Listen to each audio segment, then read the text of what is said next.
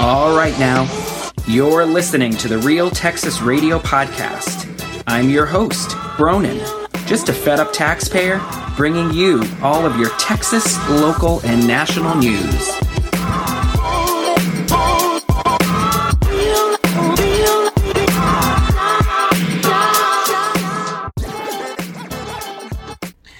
Welcome to the Real Texas Radio Podcast. I am Bronin, your host. Thank you for tuning in to another episode, or if you're joining the program for the first time, 1000 welcomes. Make sure, please, please, please like, subscribe, follow, leave a comment on whatever platform that you are listening in from. I'm on all of the big streaming platforms. You can also catch me on Twitter, RTR underscore Bronin.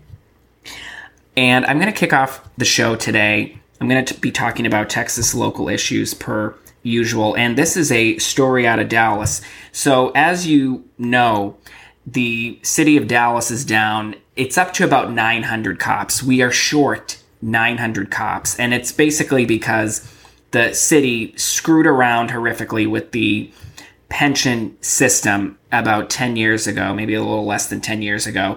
And that sent Dallas police scrambling for retirement, for other cities where they could make a little bit more money and not have to deal with the prolific, horrible homelessness crisis that's going on in Dallas.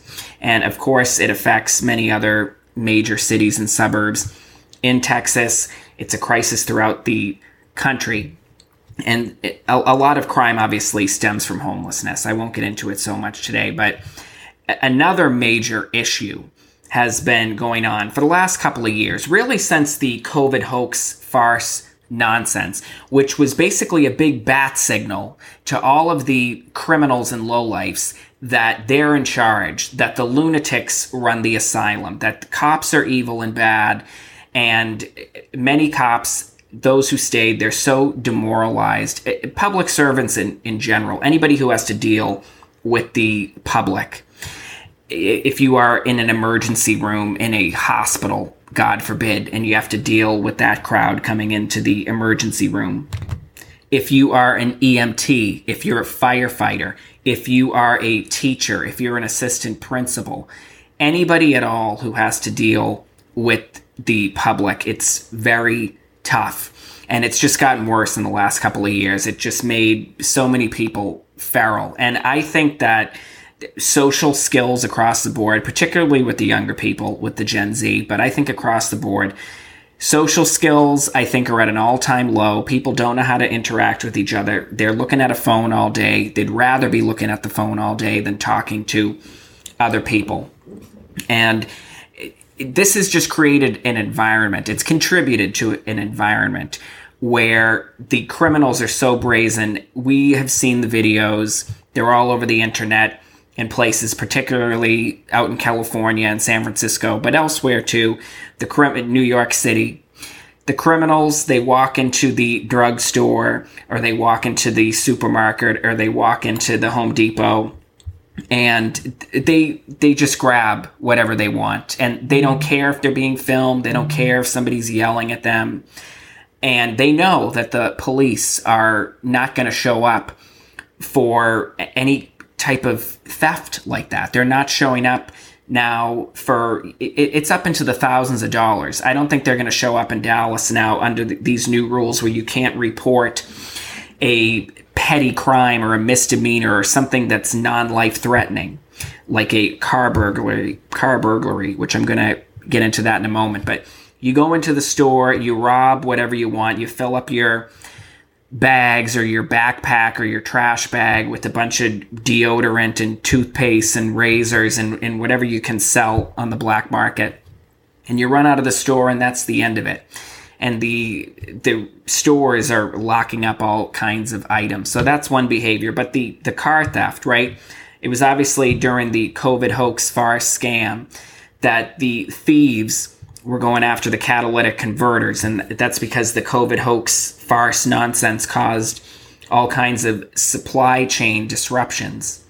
And even now, I think it's better than it was maybe 18 months ago, but it's still, particularly with the vehicles, that Americans rapaciously consume, and nobody can tell anybody that you know maybe you don't need a, a car. Maybe we should be thinking about other kinds of cheaper, more affordable options because all that a car is is a big money pit loser investment that just siphons cash out of your paycheck, probably worse than anything else.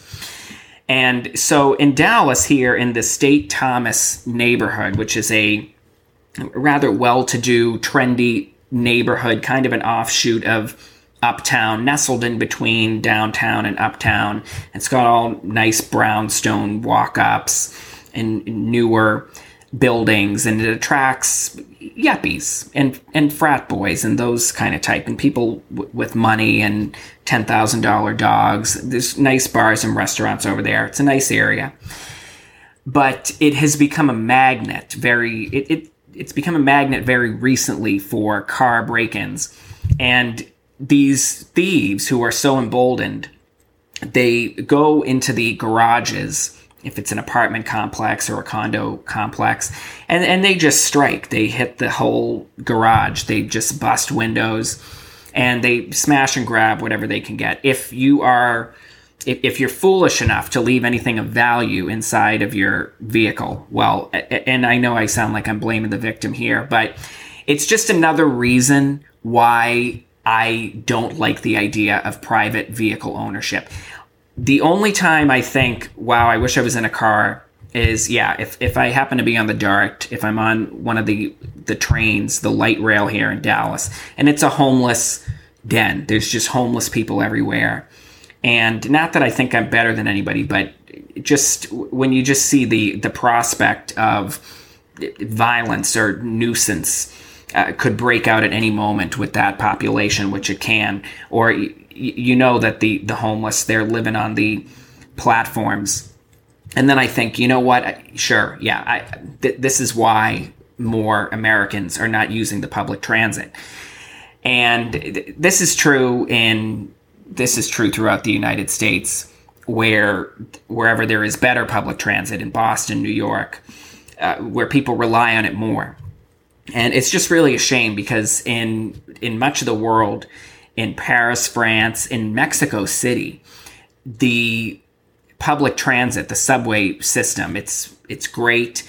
And it attracts a whole a swath from across the socioeconomic brackets right? It attracts a lot of uh, professionals. It attracts uh, families and children, and, and people really rely on it. And it's not overtaken by the homeless bum trash who don't want to participate in civilization, even though many of them are getting a crazy check. You know, it, it, they just rapaciously suck at the teat of the taxpayer, and it, it just it's it's just really unfortunate. In Boston, the major homeless area. It's known as Mass and Cass, which are they're two major thoroughfares that are kind of in the the South End, Roxbury area, in an industrial zone. There's a methadone clinic down there, and so that's what is really attracting the bums. Also, the city hospital is down in that area, the old Boston City Hospital, now known as Boston Medical Center in any case, this Mass and Cass area, it's very depressing. It's very sad. It's all junkies and bums and tents. And obviously, in the spring and in the summer, in the finer weather in Boston, it it just reaches its peak of nonsense and foolishness. And there are a bunch of criminals down there, people who have warrants out for their arrest. The mayor, and not just the current mayor who's terrible, but previous mayors, they don't address it, not in any meaningful way. It's worse than ever. The city council there doesn't do anything about it. And now the uh, some of the leaders in the Boston area, they have submitted to the CDC, with the big hoax farce CDC organization, for a grant to be able to clean up some of the the sewer water around that area that they believe, they suspect has been contaminated by all of the dirty needles and the drug use that is so prolific down in that area. And th- this is familiar to you from wherever you're listening throughout Texas or in other parts of the country because you see this behavior going on in your city or your suburb, I- anywhere you have a highway overpass. And our leaders, they they just keep kicking the trash around and you know when they do that instead of doing what needs to be done which is you need to I think we do have a responsibility, and I think I'm being generous here, but I think that we do have a responsibility somewhat to take care of these people. And if you disagree with me, I completely understand and you have every right to disagree with me. But they're they're not getting jobs, they're not being rehabilitated, they're not going back into the workforce. They don't want to participate in civilization at all, and they're just a big headache. So you know what? Every single dollar that we are sending over to Ukraine for bombs and weapons and drones and killing and destroying and Zelensky's wife's shopping sprees in Paris, every dollar that's gone over there, which is now in the hundreds of billions, well, I think an equivalent amount should be matched. And and you know what? I don't think it would cost anywhere near that amount, by the way to keep building tiny houses until every single bum is in one. And it needs, this community needs to be so far away from civilization that the only, that you, you never see a bum again. And as soon as you see a bum, put him in the wagon and send him out to the bum community. And they can go drink and drug and disassociate and do, they can do whatever they want. They can fight, they can love, they can walk around, they can pass out. I don't care. I just don't want to see it anymore. And that is the only solution as far as I can see. Just moving them from this side of the city to that side of the city to this motel in the middle of downtown, moving them from this park in their tent to this other park in their tent, putting them on a bus, moving them, make somebody else's problem. I want to see a presidential candidate who gets the stones to get up and say, we have 500,000 bums and growing, no more.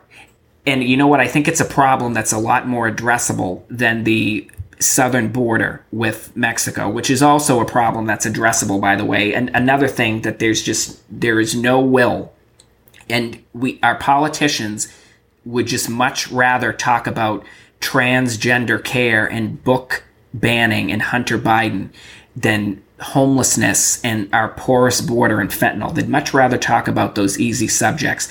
Another few news cycles on abortion. That's much easier.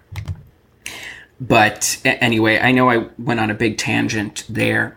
But these criminals, these vagrants, these lowlifes who are breaking into cars all over Dallas, all over the country, stealing the catalytic converters, smashing and grabbing whatever they can.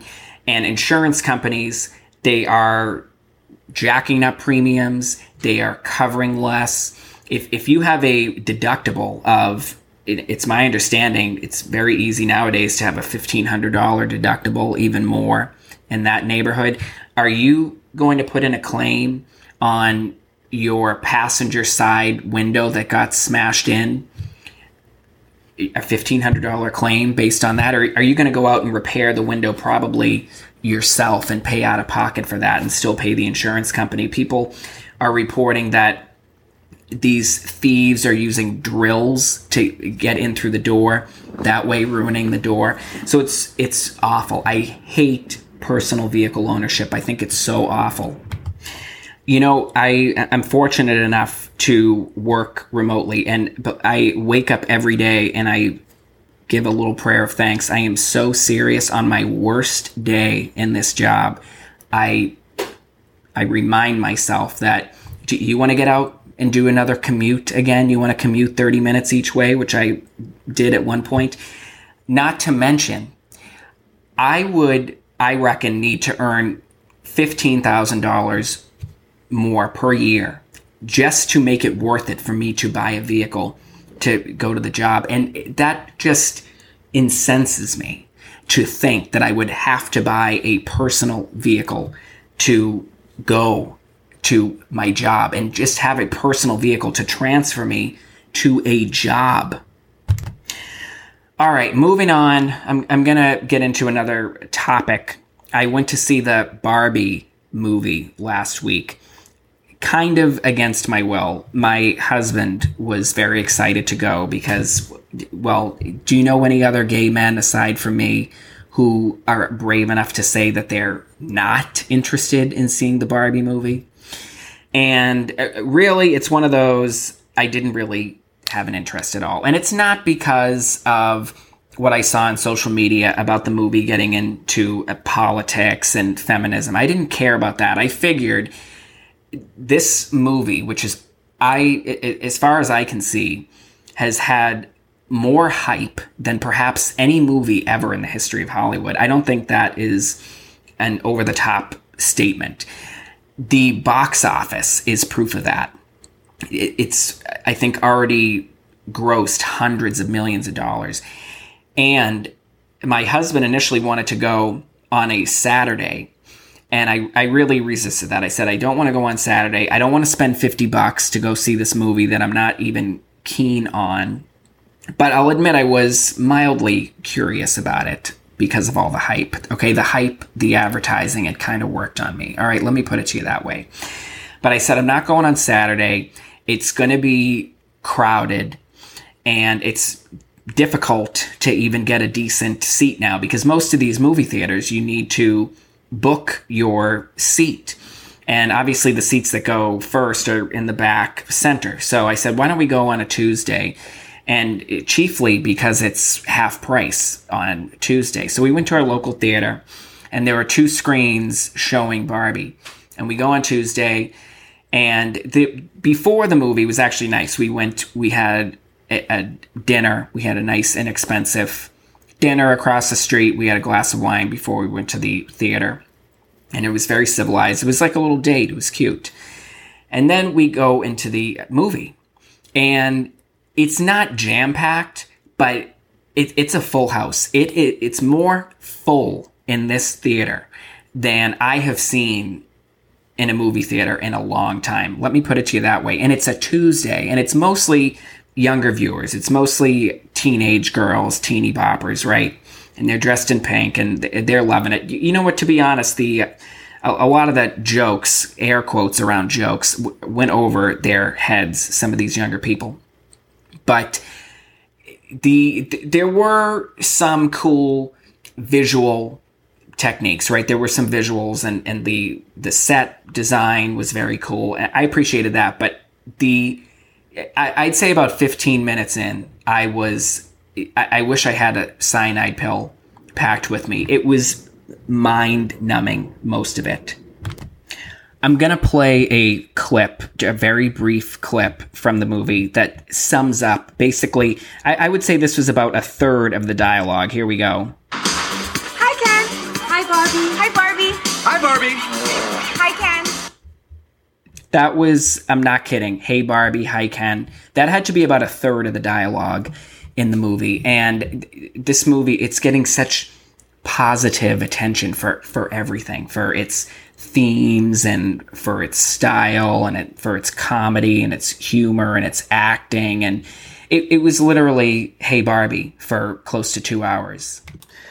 All right. Well, that's enough about Barbie, but it, it was a big skip for me.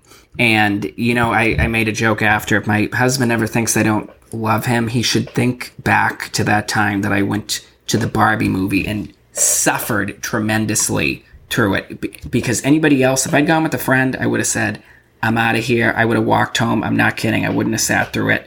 It was that bad. And I, I never am sitting in a movie that I think is that bad.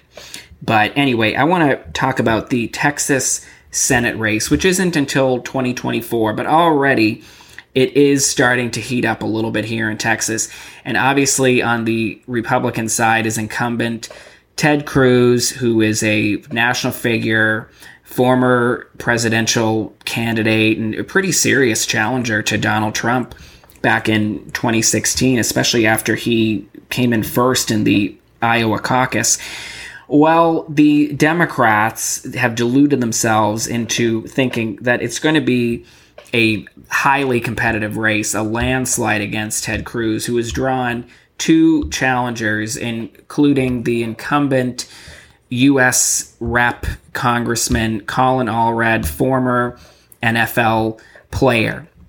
And Colin Allred, to be completely honest, I think he is definitely more formidable than Beto O'Rourke, the uh, the serial panderer. And Colin Allred obviously unseated longtime Congressman Jeff Sessions, who represented Highland Park, some other conservative areas. And he, he obviously flipped a red seat blue in Texas, which is no small feat. So I wouldn't dismiss Colin Allred, but there's also another challenger. That's Roland Gutierrez, who's coming from the Uvalde area, and he is a state senator representing Uvalde. And I, think he's got even less of a shot. He's coming out on a gun reform platform and Beto O'Rourke, if if he is not a, a, template for losing, and what did Beto O'Rourke run on when he was running for president? Gun reform. He jumped all over the the big Walmart shooting in El Paso. He jumped on that like he was jumping on a live grenade and he thought that was going to be his ticket into maybe at least being in contention in some of the early primaries. And he totally lost. He fell on his face. And he also lost to Ted Cruz in the last cycle for Senate by well over 100,000 votes, which had Beto O'Rourke won by 100,000 votes, the Democrats would have claimed that was a landslide. But because it was Ted Cruz, the Republican, who won by 100,000 votes more than, then it, it, it, was a narrow margin. It was a narrow victory, of course. So they're hoping now, and there are already the usual suspects in the mainstream media. They're already predicting that Texas is going to be flipping Ted Cruz's seat Democrat. We'll see. Ted Cruz, uh, whatever about him, he is he's pretty solid debater, and I'm sure that incident back from 2021 when he bailed during the ice storm from Mexico and then blamed it on his daughter. I'm sure that'll come back to bite him a little bit. But that's definitely something to pay attention to. And you know what? These Democrat challengers, I, I would pose to them, you know, where were they? They're, they're so loud when they when it comes to gun reform or making sure illegal aliens are getting all of the rights and protections and welfare and dignity possible at the taxpayers of Texas and the in the US at our expense. They're all over Twitter. They're all over social media. They they've got the bullhorn out there screaming about that. But where were any of these people when when we were fighting, some of us, few of us, were fighting to get property tax relief here in Texas. They they're silent about that. They don't care about that. If, if you're a working or middle class Texas homeowner, well, forget about you. Sorry, you're the wrong demographic. And and if you are a middle class or working class Texas homeowner, you probably have a gun, by the way, because as we know here in Dallas, we're down 900 cops. And we know in many areas you're kind of on your own these days. And you definitely want to be protecting your property. Your car isn't safe. Maybe you have a garage, lucky you. But the bums, they're breaking into the garages too. So this Gutierrez character, if he thinks he's going to run on the Uvalde ticket, and I'm sorry, and I don't mean to make light of what happened in Uvalde, and I know that we do have serious incidents, horrific incidents involving guns. But, you know, we also have horrific, serious incidents involving cars. And you know what? In many cases, they're attracting the same kind of demographic younger people, these young men. Oh, wow, you give a 16 year old, 17 year old, 18 year old a truck and send them out into the highway with a cell phone, and all of a sudden you have a car accident. Imagine that. Well, we, you know what? We know that we have more than double the amount of deaths related to cars than we do guns, homicides, let me clarify, because we know that about half, maybe more, of gun deaths are suicide, which, fine, we can agree that that's tragic. But you know what? If, if you're not, if you're going to commit suicide and you don't have a gun, you got plenty of other options. So the, the gun insanity is, it is overblown to put it mildly, especially when we compare it to cars. And you know what? The, the arguments that I hear against the cars is so pathetic and backwards. Oh, well, it's an accident if it's a car. Oh, they didn't mean to kill anybody. Just like the gentleman, the the criminal, the felon with a huge rap sheet down in Brownsville, Texas, the day after the Allen Mall shooting, mowed down and killed an equivalent amount of people as the shooter did in Allen. But what got all the attention in the press because it was more useful and convenient the the vehicle which both sides of the aisle are addicted to they're addicted to their cars they they don't want to come out against the cars. Even though you have a constitutional right to a gun you don't have a constitutional right to a car. You, you're reminded when you're a teenager driving is a privilege right and, and yet we can't acknowledge that this privilege is responsible for nearly 50,000 highway deaths per year, hundreds of thousands more serious injuries, including traumatic brain injury and burns that don't fully heal. We, we can't acknowledge any of that. So, anyway, I, I know that it, it's just the Real Texas Radio podcast that you're going to hear this argument about the uh, perils and the the black hole of passenger vehicle ownership and that the the goal of the car companies is to make you keep buying a new model year after year after year. Anyway, I think I've finished up my rant, so I'll leave you on that note. Real Texas Radio Podcast, like, subscribe, follow RTR underscore Bronin on Twitter, and I'll catch you on the next episode.